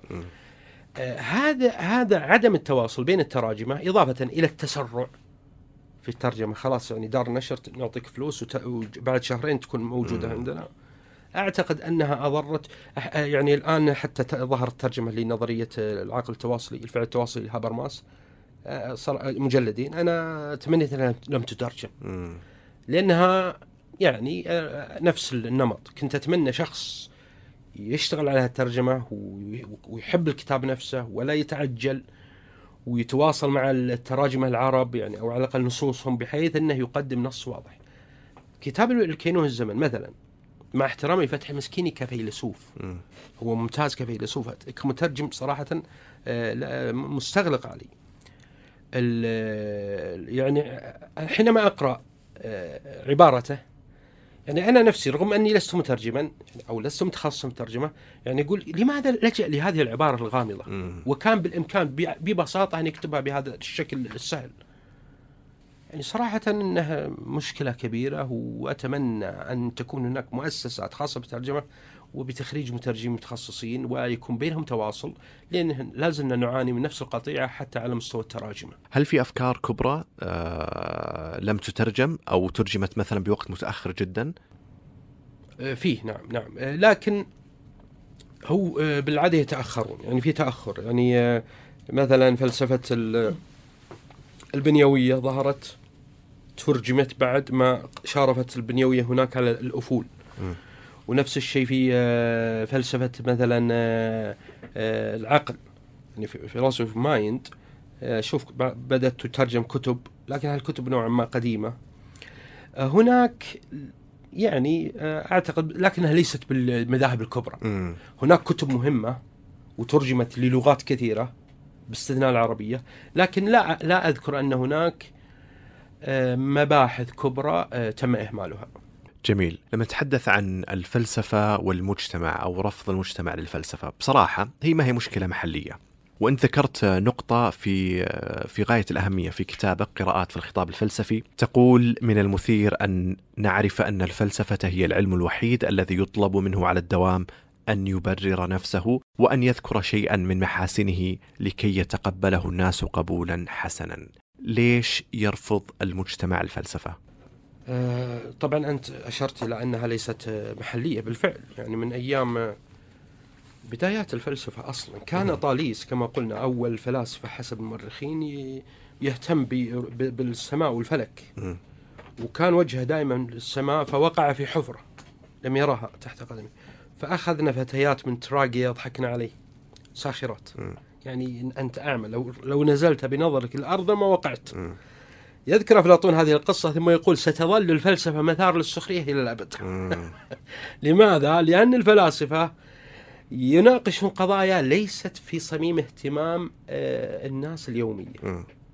رغم أنها واقعية ترى هي قريب من الواقع يعني هو هو مثل يعني الآن يجيك عالم آه، فيزياء ويجيب لك تحليل الطاولة هذه يجيب ال- عدد يعني مثلا مكوناتها الذرية و و وإلى آخره هذه لا تهم الحياة اليومية أنت تهمك الطاولة من أجل الكتابة عليها أو. الأكل إلى آخره الفلسفة نفس الشيء هي لا تعالج آه، آه، المعطيات المباشرة وإنما الأصول العميقة. التي هذه المعطيات ليست سوى يعني قمة الثلج أو أو الجبل الجليدي أو ال- النتيجة لها أو تشوف يعني عندك مثلا المزارع اللي عندما تصاب ال- النخل أو الشجرة تصاب بالتلف فإنه يبحث في الجذور وليس في مم. الحفر في الجذور هو العمل الفلاسفة وهو شيء لا يراه الناس آه، في حياتهم اليومية. جميل. لما نتحدث عن رفض المجتمع للفلسفة تحدث عن المجتمع عندنا لأنه غالبا فيه أفكار شائعة أن الفلسفة تؤدي إلى الإلحاد وكثير من الناس يضعون الفلسفة كلها في قالب واحد وأنها ضد الدين. خلينا نبدأ من حيث القرآن الكريم الذي أمر صراحة بإعمال العقل والتفكير والتدبر. هل أدوات الفلسفة والمنطق تتعارض مع هذا الأمر الرباني؟ قطعا لا. في البداية هناك هذا هذا التصور مشوه موجود بالفعل. أن الفلسفة ضد الدين أو أنها تشكك في الدين. وقديما تعرف يقول من تمنطق فقد تزندق. إلى آخره. للأسف أن هذه العبارات راجت في عقول الناس. فصارت الفلسفة كأنها علم الشيطان. لكن لو آه، تدبر هؤلاء الفلسفة قرأوا الفلسفة بشكل صحيح ممكن يكون هناك فلاسفة أفراد ملحدين أو إلى زي ابن الراوندي مثلا يهاجم الدين. لكن لا, لا يجب عليك أن تأخذ أن, أن, أن تتهم الفلسفة بسبب آراء. حتى الفيزياء نفسها فيه ملاحدة. هل معناه أن الفيزياء صارت علم ضد الدين أو الكيمياء أو الشعر في شعراء ملاحدة وشعراء آه، شكاكين مثلا أو زنادقة؟ هل معناه أن الشعر صار كله؟ هذه هذه الفلسفة بالضبط نفس الفكرة. أه وأعتقد أن أه جميع يعني لو أخذت الحضارات في عصرها الذهبي ستجد أن الفلسفة موجودة بشكلها القوي. م. لدرجة أني ما أقدر أتصور وجود حضارة عظيمة لم يكن فيها آه، ازدهار للعلوم العقلية كالمنطق والفلسفة والعلوم الطبيعية الأخرى. تذكر دائما أبو هذال أنه ما في مشكلة بين الفلسفة والدين إنما المشكلة بين رجال الدين أو بعض رجال الدين وبعض رجال الفلسفة. ودي تشرح لنا هالنقطة. هو الحقيقة أنه يجب أن نكون آه، واضحين في هذه النقطة. الفلسفة والدين بينهما اجتماع في الموضوعات التي يتناولونها. خلينا نقول هذا ولا التنافس. بين رجال بعض رجال الدين كما قلنا بعض رجال من أجل السيطرة على الوعي الشعبي. آه وهو نفسه صراع مضمر في التاريخ العربي بين أهل العقل والنقل إذا تتذكر. الحنا- الأحناف والمعتزلة والفلاسفة من جهة وفيه الحنابلة وبعض الأشاعرة في جهة. هذا أعتقد أن الصراع ليس صراعا معرفيا وإن كان في ظاهره معرفي هو صراع سياسي أيديولوجي من أجل نشر أفكار معينة. هل هل هذا خطأ؟ لا هذا شيء طبيعي في طبيعة البشر. م. إلى اليوم نحن في التواصل, التواصل الاجتماعي في صراع إيديولوجي في العمق. م. هناك من يريد لأجندته أو مذهبه أن يكون هو الفلسفة السائدة في المجتمع. أعتقد إن هذا هو اللي صار. وليس عشان كذا ما تلقى في تنافس بين عالم الفيزياء ورجل الدين إلا في أوروبا. لأن علماء الكنيسة في ذلك الوقت تكلموا في كل شيء حتى في الفيزياء نفسها. فيزياء أرسطو أخذوها وضبطوها لهم وصارت كأنها نص مقدس. وحتى يعني يذكر راسل في تاريخ الفلسفة الغربية أن من يخالف أرسطو رغم أن أرسطو وثني أشبه بمن يخالف المسيح. جميل. يمكن هذه الفكرة تقودني لسؤال. ما هو الفرق بين الخطاب وما يمثله هذا الخطاب؟ نسمع كثيرا مصطلح الخطاب الديني الخطاب الفلسفي الخطاب الديني لا يمثل الدين أه وقس على ذلك. فما هو الفرق بين الخطاب وما يمثله هذا الخطاب؟ ممتاز. طبعا مفهوم الخطاب ديسكورس هذه فكرة راجت في العقود الأخيرة مع المنعطف اللغوي يعني فلسفة اللغة اللي سادت صارت تتجنب الحديث عن أفكار وإنما عن خطاب. بمعنى أفكار مجسدة في إطار لغوي. لأن اللغة عندهم أساسية جدا في في التأثير على العقل نفسه تصورات العقل. على كل حال الدين عندما نتعامل مع الدين كنص مقدس يعني النص هو نواة الدين. هذا النص اللي هو القرآن أو في أديان أخرى المسيحية الإنجيل أو التوراة له وجود مثالي بمعنى أنه غير متحقق واقعيا ويتم تحقيقه من خلال خلال التأويلات. يعني أنت الآن أو, أو أي جهة معينة تبي تؤسس دولة تطبق الشريعة كما يزعمون آه، لا يطبقون آه، الشريعة نفسها، القرآن نفسه، لا يطبقون تأويلاتهم. لأن يستحيل أن تحضر القرآن تقول هذا ما كان يقصدها الله بذاته. لأنك يستحيل أن تعرف الآن إذا نص بشري نفسه قصيدة ولا كلمة تقول الشيء يقصد فلان مستحيل تعرف إلا لين تدخل المخ هل أو هو يصرح. فما بالك بنص إلهي. عشان كذا أنا أرى أنه نوع من التألي على الله أن تزعم أن تأويلك مطابق للنص القرآني.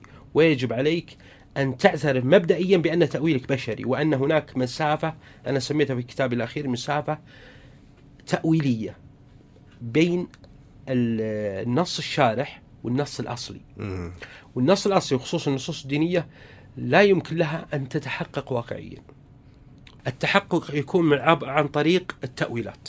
جميل في سؤال يزعجك شوي أبو هذال لكن أعتقد إنه ضروري نطرحه الآن في هذه المرحلة تحديدا لأننا نمر ب يعني آه، تحول ثقافي وتحول آه، فكري فممكن زمان يسأل شخص وش فائده الفلسفة من باب التهكم ومحاولة إلغاء فكرة الفلسفة وفائدة الفلسفة. بينما الآن قد يطرح هذا السؤال شخص على أعتاب الدخول إلى الفلسفة. فما هي فائدة الفلسفة؟ آه سؤال مهم خصوصا لمجتمع يضع الفلسفة في مواجهة الدين. لما نتحدث عن الدين الدين يقدم يقين الدين يقدم إجابات الدين يقدم مفهوم واضح تماما عن الخير والشر. بينما الفلسفة تقدم الكثير من الأسئلة تقدم الكثير من الشك تقدم مفاهيم يعني مختلفة ومنوعة عن الخير وعن الشر.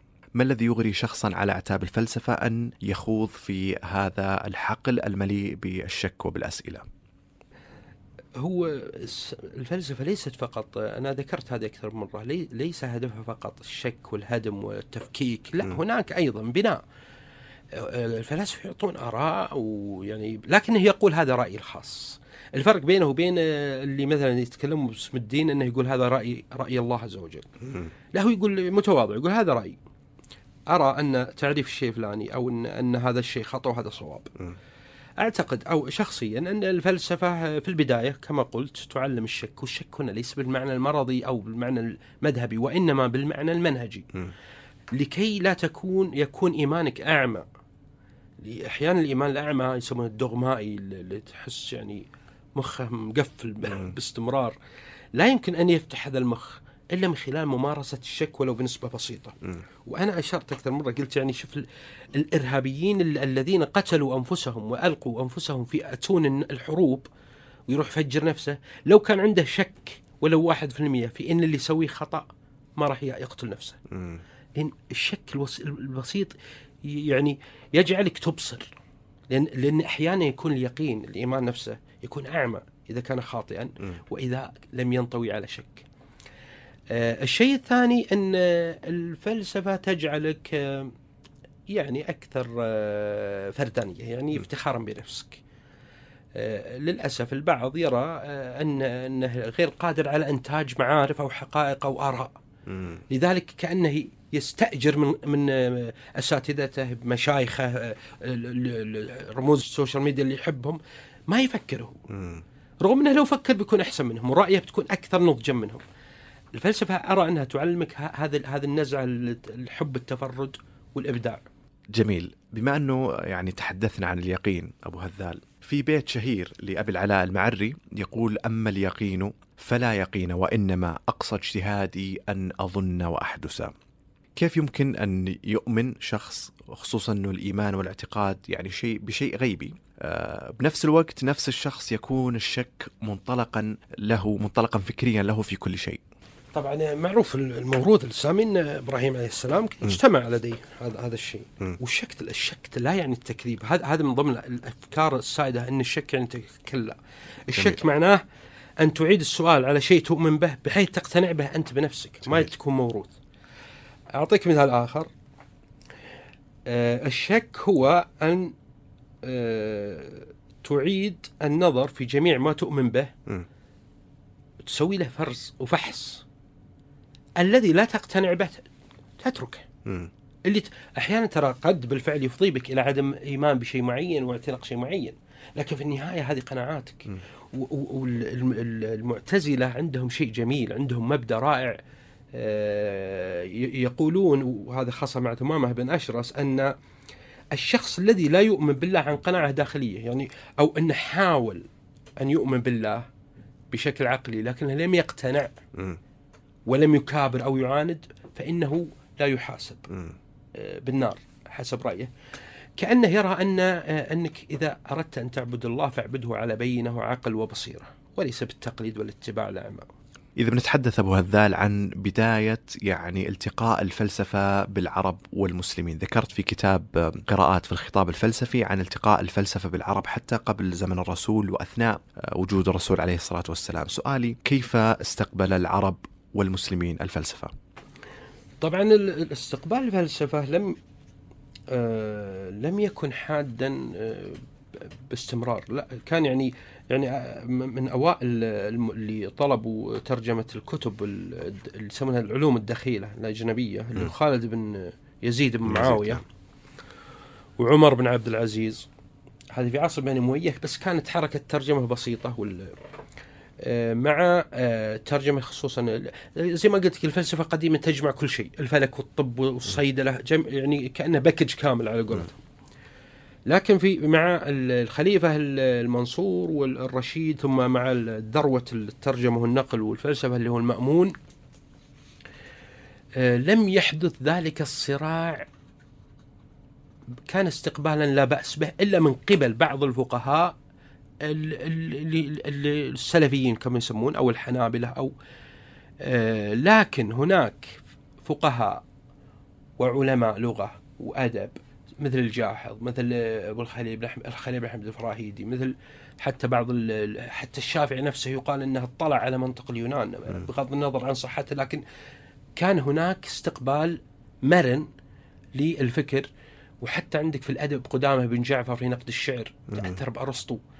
أعتقد أن الاستقبال في البدايات كان استقبالا آه، ايجابيا.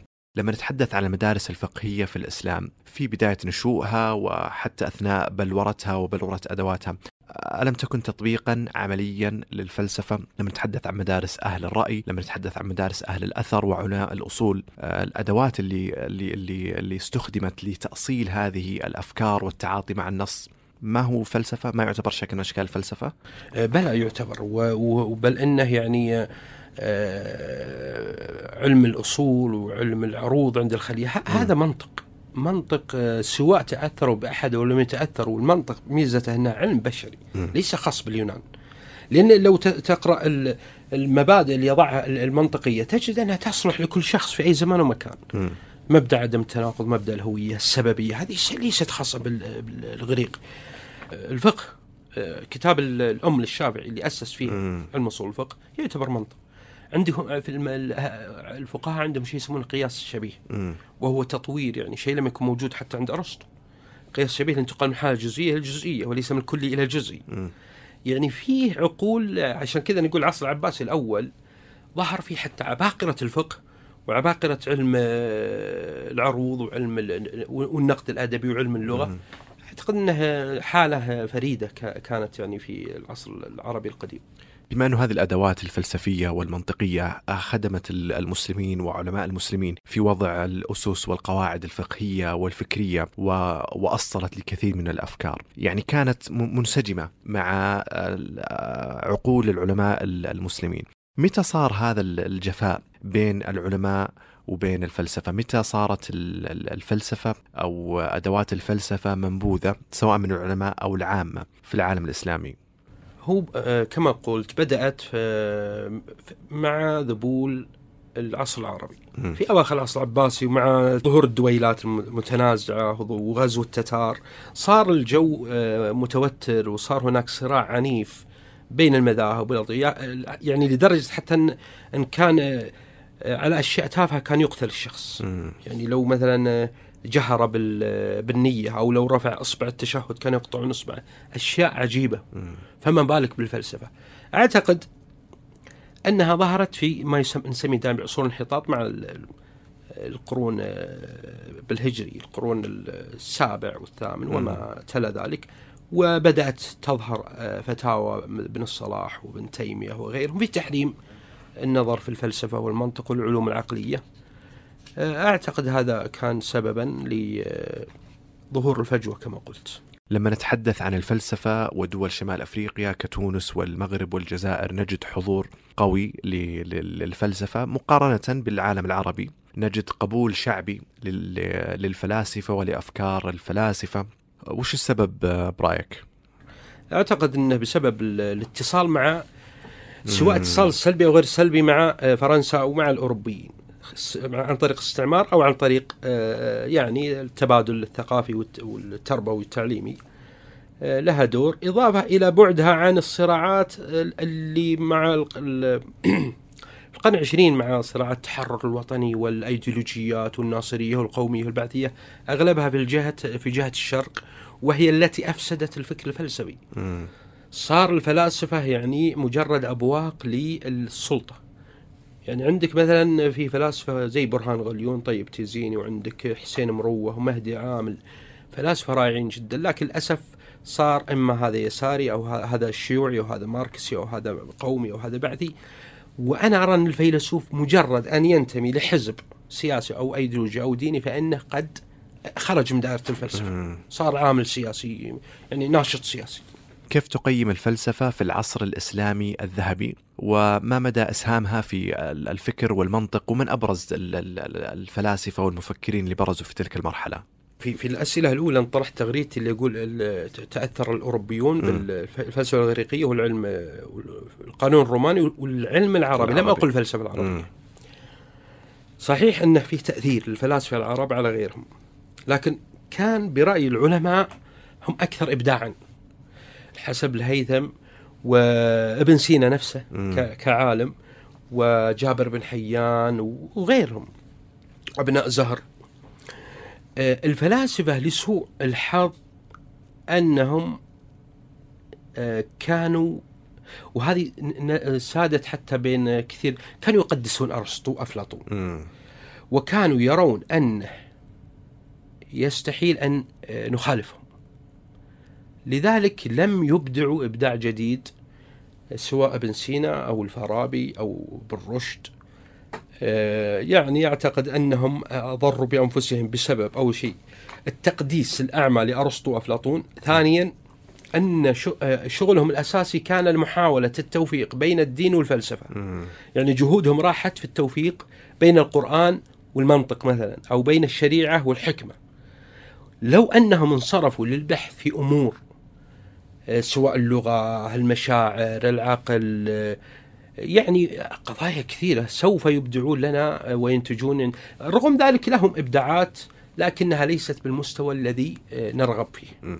كيف تعاطى الفلاسفة المسلمين مع أفكار حساسة ولكنها حاضرة دائما بالفكر الفلسفي؟ لما نتحدث مثلا عن الوجودية عن الأخلاق مدرسة الواجب أم المنفعة لما نتحدث عن عن حرية الإرادة كيف تعاطى الفلاسفة المسلمين مع مثل هذه المواضيع؟ أه، هي يعني الجواب سيكون امتداد للجواب الأول. م. نفس المشكلة أن حتى التعاطي مع قضايا ربما أنهم أبدعوا نوعا ما في آه، في المسائل الدينية أو بمعنى أن البرادايم الديني الإسلامي أثر شوي على يعني مثلا ظهر مفهوم آه، الفكر الإغريقي عنده قاعدة أساسية أنه لا شيء من لا شيء. يعني آه، ليس هناك خلق من عدم. لذلك كانوا يرون أن العالم قديم مع الله. م. الفلاسفة الإسلاميين أو بعضهم كان عندهم مفهوم الخلق من عدم وحتى اللي قالوا بقدم العالم كانوا يرون أن الله له الأسبقية المنطقية وإن لم تكن له أسبقية زمنية. على كل حال حتى قضايا مثل حرية الإرادة علماء الكلام وعلماء الفلسفة للأسف يعني ناقشوها بشكل ليس مرتبطا بالواقع بالوجود اليومي أو بحياة بمصير الناس. ناقشوا بمعنى ميتافيزيقي. هل الإنسان حر أو مقيد أو مجبر؟ بمعنى آه، ديني. ولم يناقشوا مثل الحرية بمعنى السياسي أو الاجتماعي. إلى أي حد يمكن للإنسان أن يفعل ويتصرف؟ ما هو مصدر الفعل الحر. ما هي حدود المسؤولية؟ هذه للأسف يعني آه، بسبب كما قلت أن الفكر الفلسفي في ظهوره كان آه، خاضعا لاستراتيجية التوفيق بين العقل والنقل. بعد ذلك لم يكتب له مع عصور الانحطاط. اندثر كل شيء وأصبح مجرد تكرار لما سبق. لما نتحدث عن مواضيع مثل الأخلاق، مثل حرية الإرادة، مثل آه، فلسفة العقل، هل وجود اعتبار لهذه الأفكار داخل المجتمع وداخل المسائل القانونية وحتى في القضاء يعتبر آه، شيء مهم وضروري؟ الفلسفة والمنطق مهمة جدا لتعميق رؤيتنا. ليس بالضرورة نأخذها كما هي لكن على الأقل تجعل لدينا إحساس مرهف بالقضايا الحيوية قضايا الوجود قضايا الأخلاق قضايا القانون. مثلا أنا أعطيك مثال مفهوم المسؤوليه القانونية. نحن نعرف مثلا أن الشخص القاصر أو الشخص المجنون لا يتحمل مسؤولية فعله ويكون له حكم قضائي مختلف إذا كان له حكم بالفعل عن الشخص العاقل. هنا يأتي السؤال الفلسفي من هو الشخص العاقل؟ وإلى أي عمر؟ وما هي حدود المسؤولية وما هي هوية الشخص؟ يعني تعرف أنت في مفهوم الهوية الشخصية إذا افترضنا أن شخص آه، كان آه، في حالة معينة وارتكب جريمة ثم أصبح فاقدا كليا للذاكرة وصار في حالة جديدة ثانية. وهو في هذه الحالة الثانية مسالم وليس مجرما. ومثل أمام القضاء هل يحاسب على حالته الجيدة أو القديمة؟ ما الذي يشكل هويته؟ هل هو جسده أم ذاكرته؟ هذه قضايا الفلسفة نفسها تقدم خدمة للقانون وللأخلاق. يعني أعتقد إنه ضروري جدا. وأنا لاحظت في قسم الفلسفة أنا أخذت ترم كامل في فلسفة الأخلاق في في كلية فلوريدا ستيت لاحظت إن أغلب الطلاب اللي موجودين كانوا محامين يعني هم يدرسون محاماة. وكانت الفلسفة والمنطق ضرورية جدا يعني كأنه لابد للمحامي أن يأخذ كورسات أو دروس في الفلسفة والمنطق من أجل يعني زي ما قلت تعميق رؤاه حول هذه القضايا. جميل، دخول الفلسفة للمناهج هي خطوة يعني أثارت الكثير من اللغط ما بين فرق مؤيدة وفرق معارضة، وفعليا دخول الفلسفة للمناهج هو دخول للمجتمع بشكل عام ولكل بيت. كيف تقرأ التأثير المستقبلي لهذه الخطوة؟ طبعا مهم جدا في البداية دعني أقول ما قاله نيتشه سابقا الفلسفة ليست عصا موسى التي تقضي على كل الأدواء والعلل هي مثلها مثل بقية العلوم وجودها أفضل من عدم وجودها، يعني ما في ناس يقولون وش فائده الفلسفة؟ تدرس في بلدان عربية ولم تصنع شيئا. وأنا أقول نفس الشيء، الرياضيات والفيزياء والكيمياء تدرس ولم تصنع شيئا، فهل نلغي هذه العلوم؟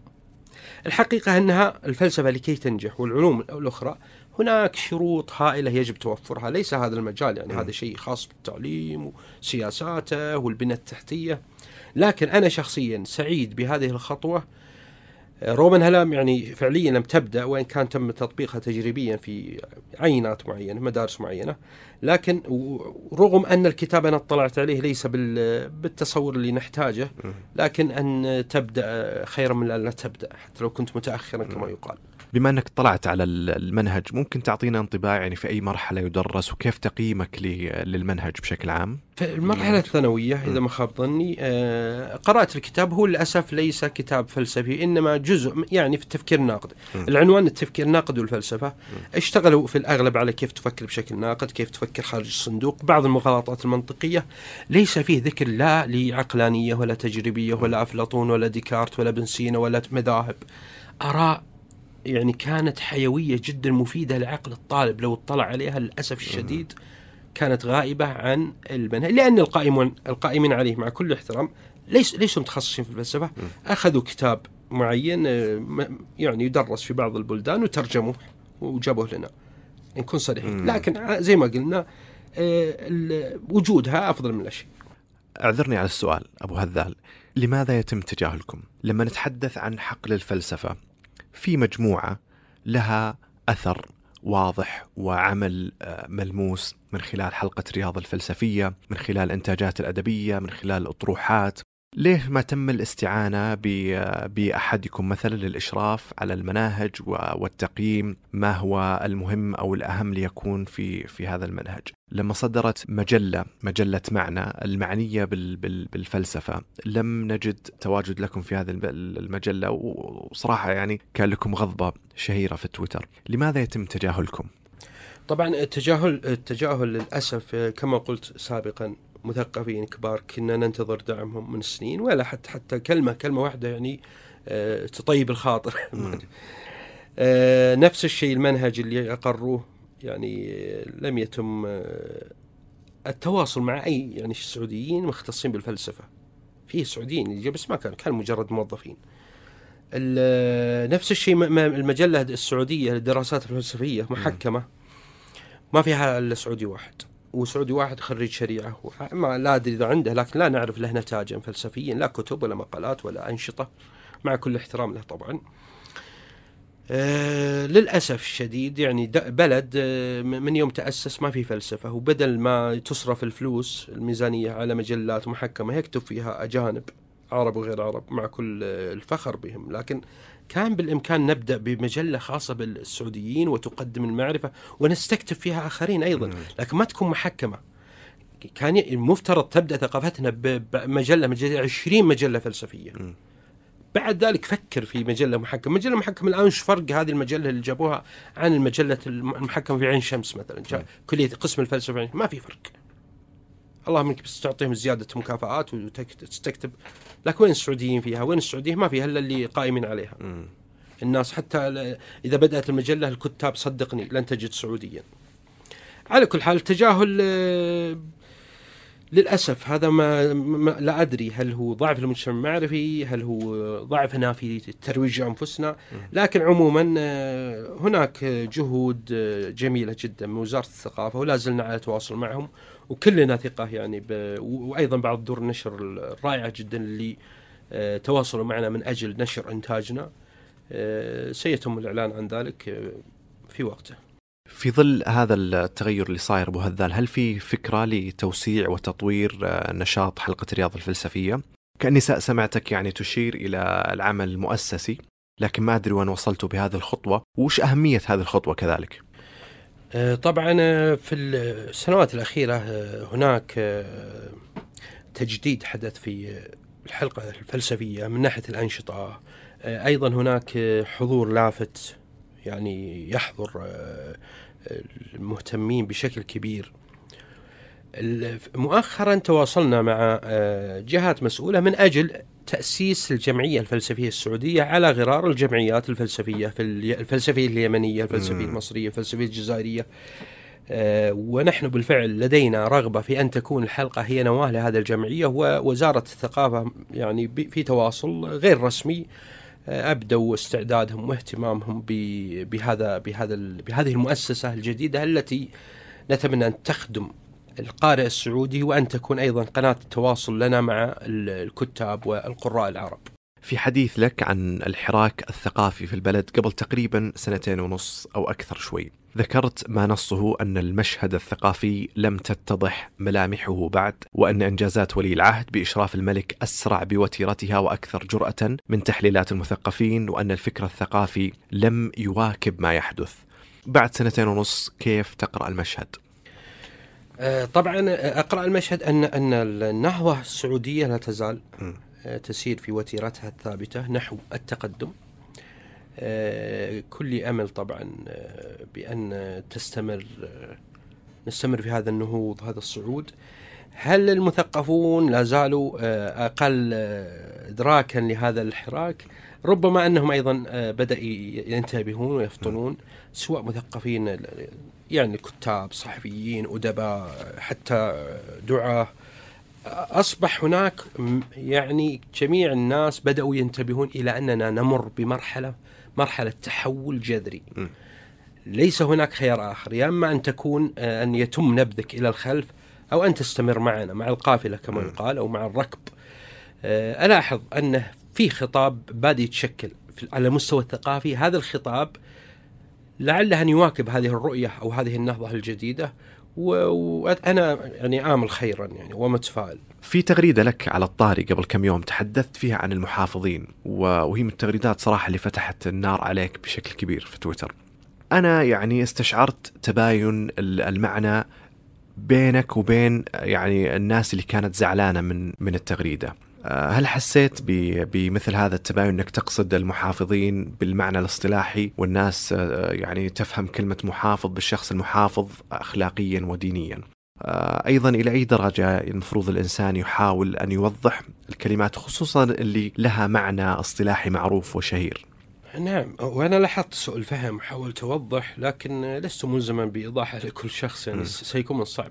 المحافظ أنا لا أقصد به رجل الدين ولا المتدين ولا فقط هذه هذه تشمل جميع المستويات على مستوى الاقتصاد مستوى العلم مستوى المحافظ ترى ممكن يكون ملحد. ما, ما له علاقة بالدين.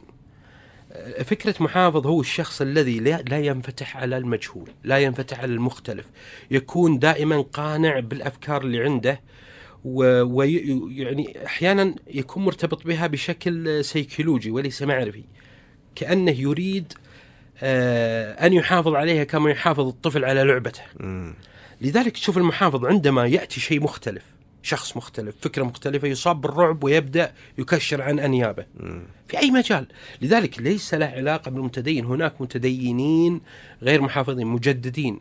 يعني عندك مثلا باسكال مثلا بليز باسكال فيلسوف فرنسي كيركغارد مارتن لوثر محمد عبده الإمام محمد عبده المصري جمال الدين الأفغاني. هؤلاء متدينين ومحافظين وعفوا. مجددين في نفس الوقت. أتمنى أن ينشأ لدينا فكر جديد يتحرر من الأفكار السلبية السابقة. آه، هذه تغريدة من من تغريداتك. سؤالي ما هي الأفكار السلبية اللي تتحدث عنها وما هو الفكر الجديد في تصورك؟ طبعا أعتقد اذا إذا ما إذا أذكرها كنت أتكلم عن المستوى الاجتماعي. م. آه، لدينا لنكون واضحين يعني نضع النقاط على الحروف. العقل الاجتماعي تمت صياغته في العقود الأخيرة بناء على أجندة صحوية إخوانية م.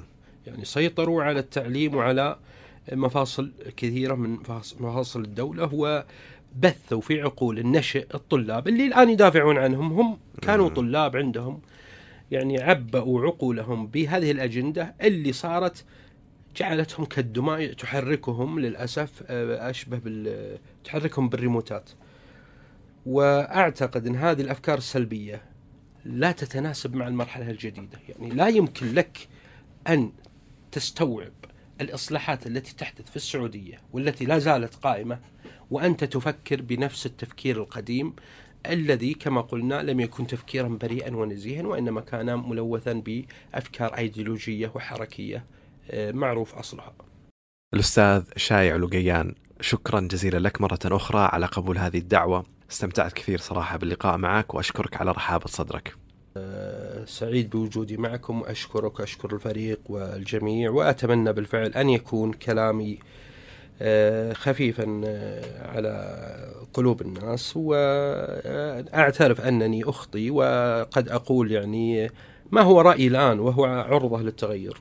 لا تستغرب أن أتبنى رأيا مخالفا في قابل الأيام. ليس غدا هذا. تناقض وإنما عندما تتوفر لي أدلة تخالف ما أنا عليه من قناعات. وصلنا معكم لختام هذه الحلقة من برنامج أصوات أفكار. مع ضيفنا الأستاذ شايع لقيان أتمنى أن تحوز هذه الحلقة على رضاكم. تقبلوا تحية خالد عبد العزيز. نلتقي في الحلقة القادمة. فمان الله. هنا بودكاست أصوات أفكار من روتانا أف أم وأنا خالد عبد العزيز.